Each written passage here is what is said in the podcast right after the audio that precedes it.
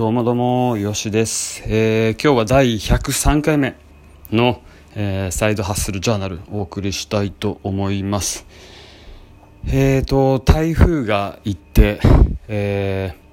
ー、また東京は34度超え、35度超え、わからないですけども、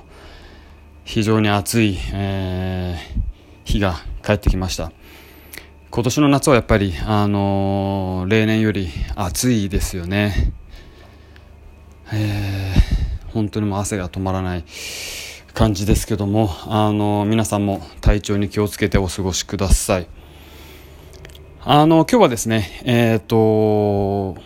客さんへの価値っていうこと、あの、非常に重要なこととして、あの、今まで、えー、お伝えしてきてますけども、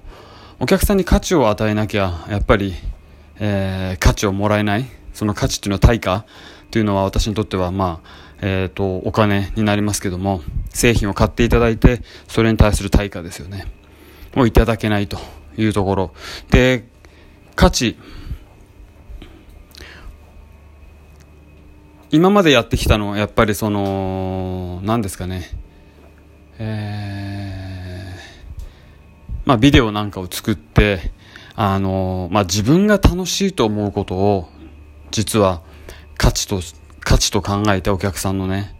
で、それを送り出していました。でもちょっと考えなきゃいけないのって、お客さんが受ける価値って僕が勝手に考えることではなくて、まあ想像であると。まあ想像、想像は大大事だと思うんですけども、お客さんが受ける価値、あの、ビデオを撮って、っていうところもうちょっと深く考えなきゃいけないなと思います。で、一つの考え方として自分の製品、この場合は多分、あの、なんだろう、T シャツかもしれないし、僕の作るビデオかもしれない。僕の作る製品、サービスの特徴というものをまず把握しましょう。どんな特徴があるか、他者とはどんなものがあるか、えっ、ー、と、他にやってる人たちとどんな特徴があるのか、その特徴をまず捉える必要があって、その特徴はお客さんの価値に転換できるかどうか。あ、転換すると何に転換できるか？お客さんはこれを見ること、使うことによって何ができるようになるか？お客さんがこれを、えー、使うことによって、この特徴を得ることによって、特徴のある製品を使うことによって、どんな気持ちになれるか？っていうところが、あのー、あるんだと思います。で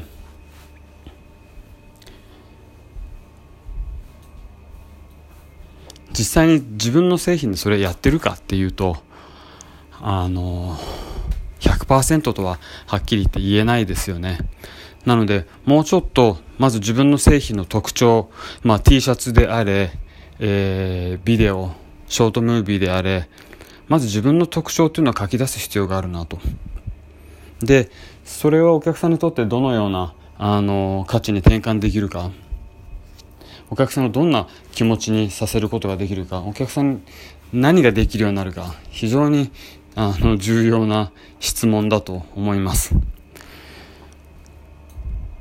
繰り返しますけども自分の製品の特徴をつかんでその特徴がお客さんににとって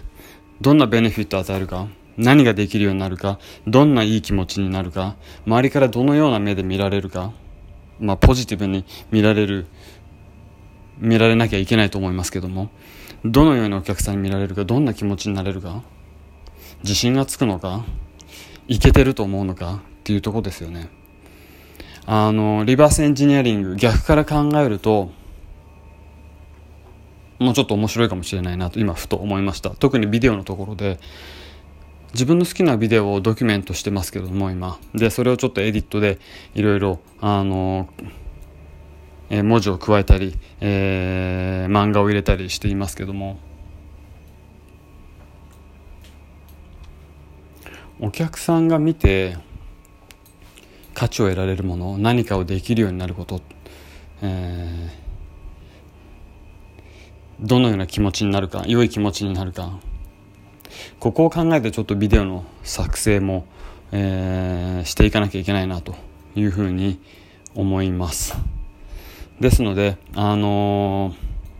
まず原点に戻って、今、動かしてるキャンペーンありますけども、こちらのキャンペーン、どんな特徴があって、その特徴がお客さんが使うことによってお客さんが何ができるようになるか、どんな気持ちになるか、周りからどのように見られるか、ここを書き出して、これをコピーにして、で、広告っていうものをもう一回作っていく必要があるというふうに、えー、思いました。今日はちょっと短いですけども、あのー、もう少し、えーと、力を注いでリソースを費やしてこの辺じっくり考えて、えー、形にしていきたいと思っています。それでは、えー、今日はこの辺で。